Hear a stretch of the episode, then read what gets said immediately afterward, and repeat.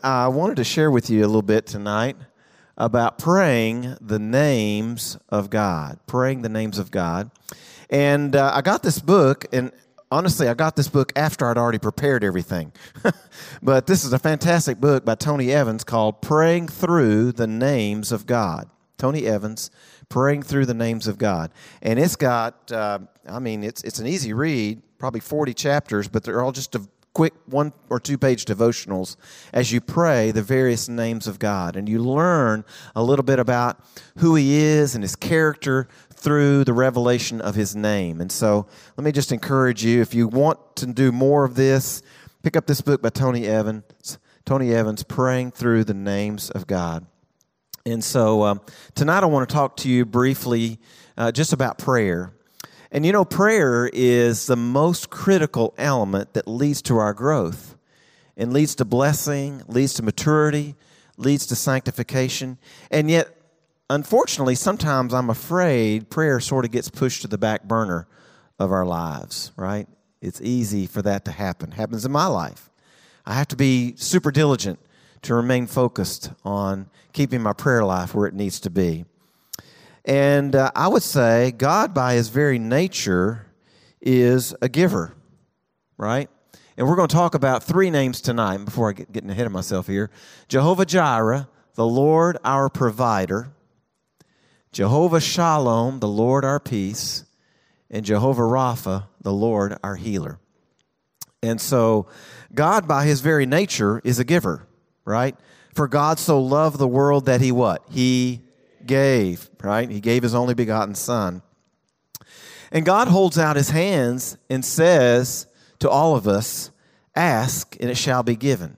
Seek and ye shall find. Knock and it shall be opened. So that's what God says to us. Jesus said that, right? Ask and it shall be given. Seek and ye shall find. Knock and it shall be open. Open. And Jesus also said in Matthew 7 um, If you, being evil, know how to give good gifts to your children, how much more so shall your heavenly Father give good things to them that ask him? And so, God, by his very nature, is a giver. And yet, in our own poverty and powerlessness as a Christian, we find the explanation for that uh, when the Apostle James, the brother of Jesus, all right, this is Jesus' half brother, he was a pastor of the church in Jerusalem. And uh, Jesus would say, um, You have not because you ask not, right? You have not because you ask not. And then he goes on to say, when you do ask, you ask amiss. In other words, you're asking wrongly. You're asking to uh, spend it on your own pleasures. And so God says to us, You have not because you ask not. So when we have needs that go unmet, God says, You have not because you ask not. When we have children that are far from the Lord, you have not because you ask not. We have difficulty finding work. God says, You have not because you ask not. We have financial needs or health needs or relational needs. God says, You have not because you ask not. Now, obviously, we all know that we have to pray in accordance with God's will, right? That's a given. Uh, we all understand that. And we also should understand that in our praying, our goal is that God is glorified, right? That's our goal. Praying according to God's will, praying that He is glorified. But tonight I want to encourage us to do more praying using the various names of God. And I want to walk us through praying the name Jehovah Jireh, the Lord our provider, Jehovah Shalom, the Lord our peace, Jehovah Rapha, the Lord our healer. Now, when you pray the name of God, you're accessing the character of God as it relates to that name, right? Now, there was a commercial that was on a few years ago, and it had this uh, easy button.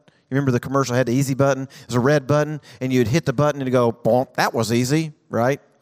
Uh, well, God, praying the name of God is not an easy button where you just hit it, you mash it, and it makes a sound, and suddenly everything happens, right? That's not the way it works. But we're accessing God and we're learning more about His character, and we, we pray in that way. And it all has to do with His will, His glory, and His plan. And so let's start with a familiar story the story of Abraham and Isaac and Jehovah Jireh, right? And so you know this story. uh, God has given Abraham a son in his old age, right? His only son. He has one son, and that's Isaac, right? Only, the only son of promise, and put it that way. Not going to talk about Ishmael, but we're going to talk about the son of promise, Isaac. And this son was going to be the birth of a nation, right? And this nation was going to be great. And he was going to, it was going to be a great blessing to the nation, but also a blessing to the entire world, right? And then we find this in Genesis chapter 22. And after these things, God tested Abraham and said to Abraham, Here I am, he answered. And then he said, Take your son, your only son Isaac, whom you love, and go to the land of Moriah and offer him there as a burnt offering on one of the mountains I will tell you about. So, what did Abraham do? He got up the next morning, saddled his donkey, he put the wood on the donkey, he had the fire, and he and his son Isaac and a couple other servants, they could start traipsing off towards the mountain. And as they're on their way, Isaac says to his father, uh, The fire and the wood are here, but where is the lamb for the burnt offering? Right? You remember that? And Abraham answered, He said, God Himself will provide the lamb for the burnt offering, my son. And then they kept walking on together. And then they arrived at the place where God uh, told him about. And there Abraham built the altar. He arranged the wood. And then he bound his son Isaac and placed him on top of the wood. I can't even imagine the process of that, right? Can you just imagine the process of that? And he began to take the knife and he was getting ready to plunge that knife into his son's body. And as he started to do that, the angel of the Lord called him and said, Abraham, Abraham, do not lay a hand on the child. For now I know that you fear me, and you have not withheld your son from me. And then Abraham looked up and he saw a ram that was caught in the thicket. And he took that ram and uh, offered that ram on uh, the altar. And God uh, received that burnt offering of that ram. And Abraham named that place, The Lord Will Provide. So today it is said it will be provided on the Lord's mountain. So God provided um, for that offering. And don't you know that God had that ram to be born five, ten years earlier, ahead of the fact that he needed that ram? That ram was born and lived on that mountain probably for five, ten years, and he had that ram going up the other side of that mountain at the very moment that Abraham and his son Isaac were going up the other side of that mountain. That's the kind of God we have, right? He's already working towards providing that ram even while we're on the way up, and we don't know what's going to happen. And so we just need to think on that for a while. So when you have a need, there's a principle there. When you have a need in your life, God's already on the way to meeting that need, right? He's already on the way of meeting that need. And the issue here was that Abraham had faith that even if God asked him to stab that knife into his son's body and to burn his son's body to ashes, God would be able to raise that boy up from ashes into life again. That's the kind of God we have. That's the kind of God we have. This is the kind of God we have. We have a God that can make something out of nothing. Right? God said, um, Let there be light, and there was light. God said, Let there be earth, and let there be water, and let there be the animals. You know, God makes something out of nothing. He has no problem with that. God can bring water from a rock, not just once, but twice. God can rain down manna from heaven. God can turn bitter waters sweet, like at Meribah. God can drop quail right down in front of your doorstep. God can split the Red Sea, and God can stop up the Jordan if He wants to. God can multiply the fish and the loaves. And God can give us living water like the woman at the well. We have a God that can provide anything and everything that we need. In fact, even more so than that, First Peter says he has already given us everything pertaining to godliness and life. We already have it. It's ours. As his child, it's ours. And we just need to get to know him and to pray to him as God, Jehovah Jireh, the Lord our provider. So if we have a need in our lives, we can call upon Him, Jehovah Jireh. And He'll bring us into revelation of Himself as our provider. He is our source. And if you've been listening to Pastor Brandon over the last few weeks, you know, he's been talking about how the Egyptians, they thought the Nile was their source, didn't they? Right? And God says, Oh no, I'll show you who the source is. You know, God's going to take out the Nile and turn it red to blood. He's going to take out frogs. They, they worshiped all these false gods, these false deities, and they thought that the Nile and all those deities were their source. But God says, Oh no, I'm the source. I'm the source. God is our source. And so God wants to get us into a position where we know Him as Jehovah Jireh.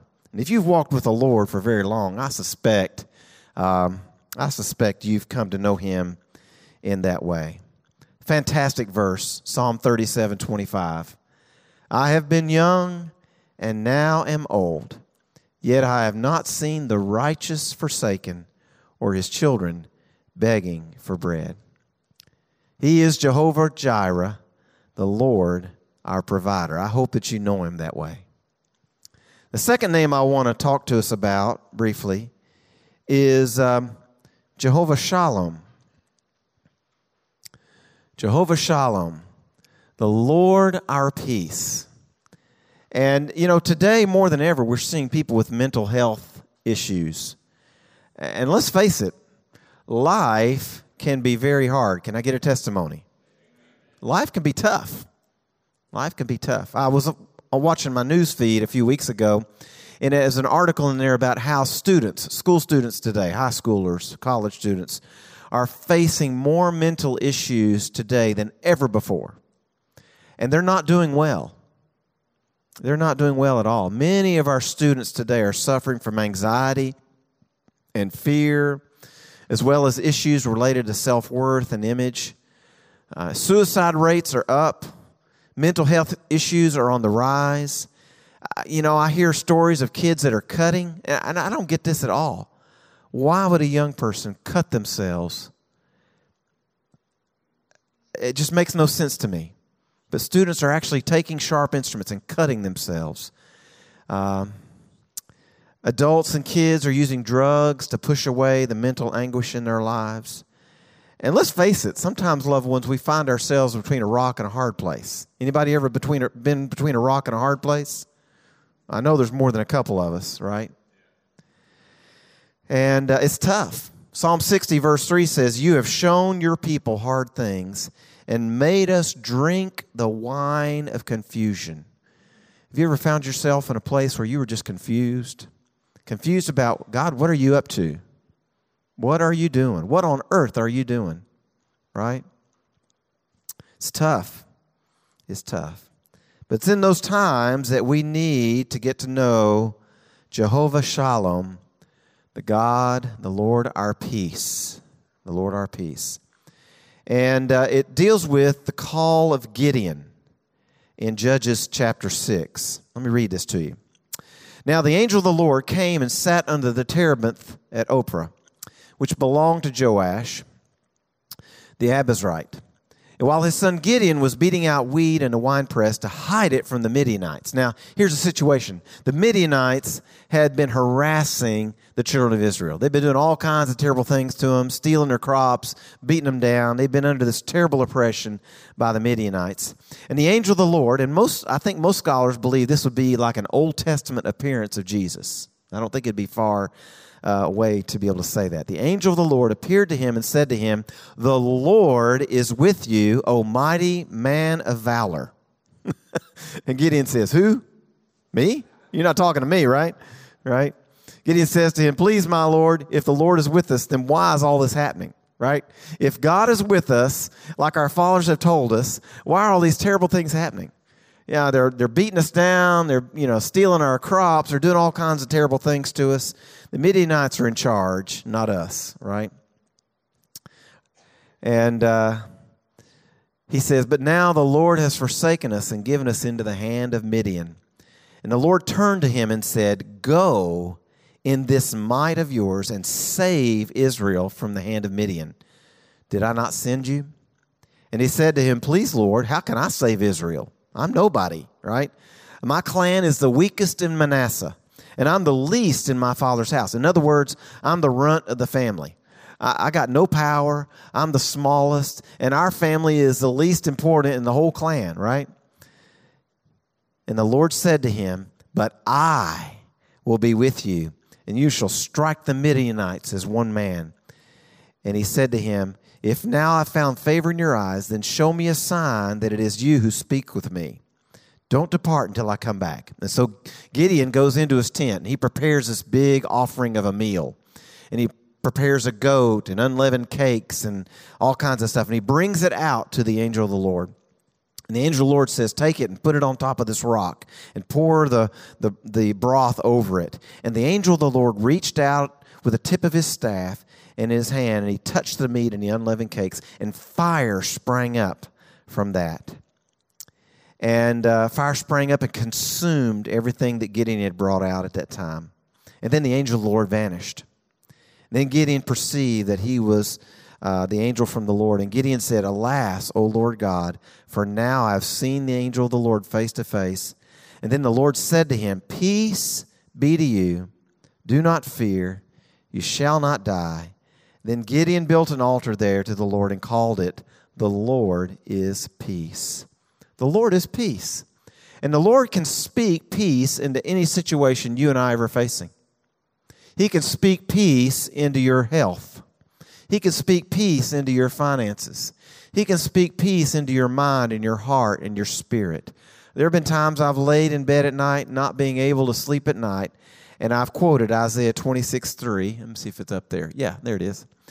You keep him in perfect peace, whose mind is stayed on you because he trusts in you. God gives us perfect peace. So we just need to call on Jehovah Shalom, the Lord our peace. Ask him to give us his peace. Isaiah 9 6, we read about Jesus being what? The Prince of Peace, the Prince of Peace. For unto us a child is born, unto us a son is given, and the government shall be upon his shoulder, and his name shall be called Wonderful Counselor Mighty God, Everlasting Father, Prince of Peace. When we have worries on our minds, we need to call on Jehovah Shalom, the Lord our peace. And we must remember that peace is a person, right? Peace is a person. That's the person of Jesus. And the person of Jesus can give us peace in the midst of our storm. 1 Peter 5 7 says we are to cast our cares or our anxieties on Him because He cares for you, right? And so that tells us that we are to cast our uh, cares upon Him, to just lay them down at the feet of Jesus, right? And the word cast means to throw down. Throw down your worries. Don't carry them around, right? We tend to carry our worries with us, don't we? We pick them up and we carry them with us all day long, every day, and we, we just carry and they weigh us down. But we need to lay those worries, lay those cares at the feet of Jesus. Jesus said in Matthew, Do not be anxious. Therefore, I tell you, do not be anxious about your life, what you're going to eat, what you're going to drink, or about your body, or what you're going to put on. Is not life more than food, and the body more than clothing? Look at the birds of the air. They neither to- sow nor reap or nor gather into barns, and yet your heavenly Father feeds them. Are you not more valuable than they? And which of you, by being anxious, can add a single hour to your span of life? If anything, we're taking away uh, hours and days from our life because of all the worry that we carry around. And why are you anxious about clothing?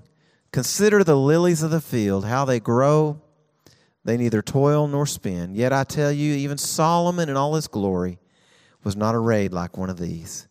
But if God so clothes the grass of the field, which today is alive and tomorrow is thrown into the oven, will he not much more clothe you, O ye of little faith? Therefore, do not be anxious, saying, What shall we eat, or what shall we drink, or what shall we wear? For the Gentiles seek after these things, and your heavenly Father knows what you need, um, knows what you need. But seek first his kingdom and his righteousness, and all these things will be added to you. And then verse 34, I love this. Therefore, do not be anxious about tomorrow, for tomorrow will be anxious for itself. Sufficient for the day is its own trouble. In other words, lay all those things at the feet of Jesus. Lay them at the feet of Jesus. Cast down our worries and our concerns and let Jesus speak peace into our situation. Jesus speaks peace to the wind and the waves of our lives. I was watching um, an episode of The Chosen. How many of y'all are watching The Chosen? My wife and I, we love that. Connie, especially. She's watching it over and over again. And they had a documentary last night where they demonstrated how they did Jesus walking on the sea. It's amazing. I, I encourage you go on YouTube and look for that 20 minute little video. It shows you how they built this big, you know, monstrous pool of water and got that water to move up and down and put the boat out there and put Jesus out there on top of something and he could walk on the water. It was just amazing how they did that. But Jesus did it without all the props. He just did it because he's God, right? And so Jesus Jesus speaks to the wind and he speaks to the waves of your life and my life and he says, "Peace, be still." Peace, be still. We need to get to know Jesus as Jehovah Jireh, the Lord our provider, and we need to get to know Jesus as Jehovah Shalom, the Lord our peace. Now, the final name is one that I'm becoming more and more familiar with in recent days, as you might imagine, right? Jehovah Rapha, the Lord our healer. And you know the story here as well. It's uh, back in Exodus, and uh, we've just, Pastor Brandon's been teaching about this.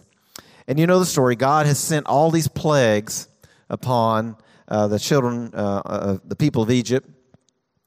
And uh, now the children of Israel are in the wilderness and they're thirsty and tired. And they're wondering, well, just what's God going to do with us?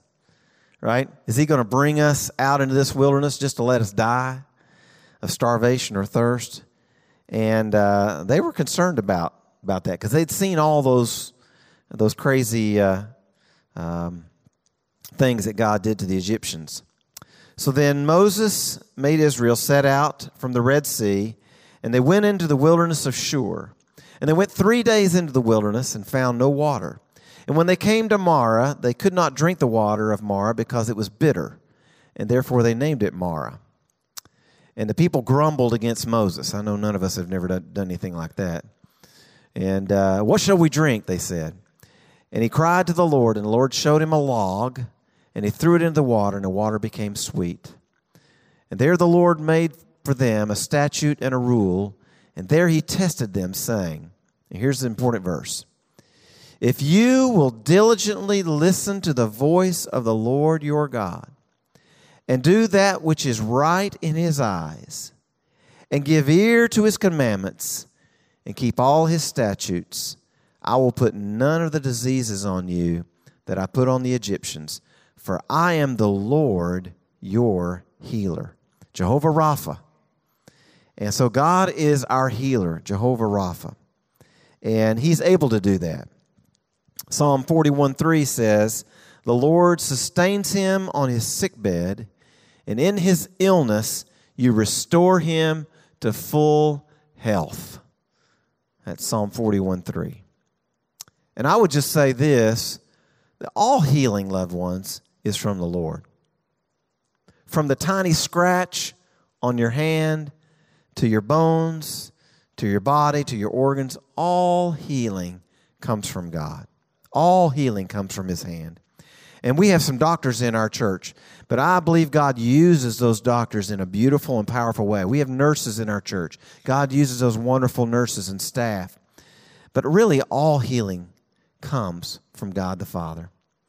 And something we don't talk about very often, but really ultimate healing comes from Him as well. Ultimate healing comes from the Father. So when we pass from this life into the next, we are instantly healed. There's no cancer in heaven, right? There's no sickness in heaven. We are instantly healed the moment we pass from this life to the next. So even passing from this life is healing. And I, you know, we don't preach a lot about that. You know, if I were to say to you, uh, you know, if I were to say to you, you know, God, uh, Jesus is coming back, and we're going to meet him in the air, well, we get excited about that, can't we? Right? We sing songs about the second coming and and Jesus' return, and we get all fired up about that. But you know, uh, the second best thing that can happen to a believer, right? The second best thing that can happen to a believer is that God sends a death angel to come get us. I had one amen on that. All right, come on now. The second best thing that God can do to any believer is He sends a death angel to come get us, right? Because it's just a doorway. Death is just a door. We walk through that door and we're in His presence. Our last breath on this earth, our next moment is in the presence of Jesus, right? And, and the psalmist David said, Yea, though I walk through the valley of the shadow of death, right? It's just a shadow. Now, I've, you've heard me share this at, at funerals if you've been to any that I've led. But if I'm walking down Main Street and I'm walking on a sidewalk and a city bus jumps the curb and hits me, I'm going to be in the hospital for a while, right? Broken bones and no telling what else. And it's going to hurt. But if I'm walking down Main Street on the sidewalk and a city bus drives by and the sun is, is situated in such that the shadow of that bus passes over me, I won't even know it. I won't even feel it. And that's what death is. It's just a shadow. It's just a, it doesn't touch us. It's just a shadow. We walk through the doorway of death, and God sends His angel to come get us and take us home to be with Him. That's the second best thing that could ever happen to a believer. The first best thing, I guess, would be to be caught up in the air with Him, and I guess most of us would vote for that, right? but the second best thing that could happen to us is that God sends His angel to come get us. Come on home and be with me.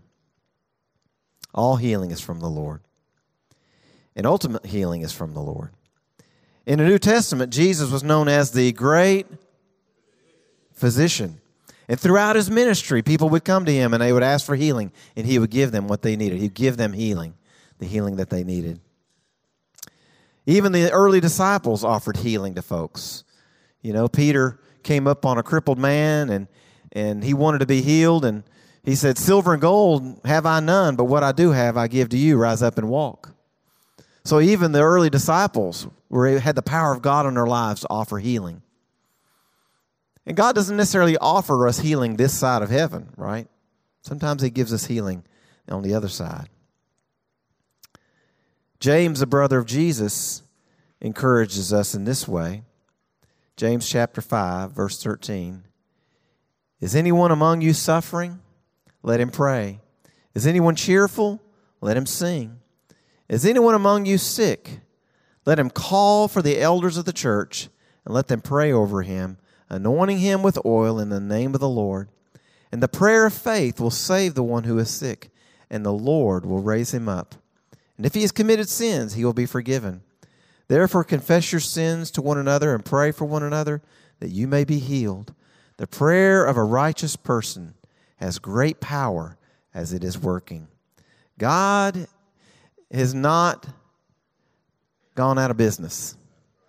He is still working, still able to do what God wants to do in His sovereign plan, and He is able to do the healing that we need.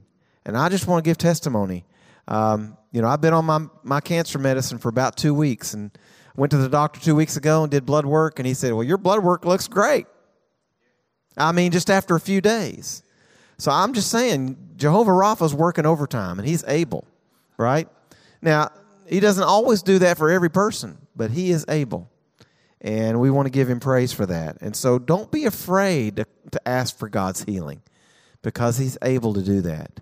And uh, get to know him as Jehovah Rapha.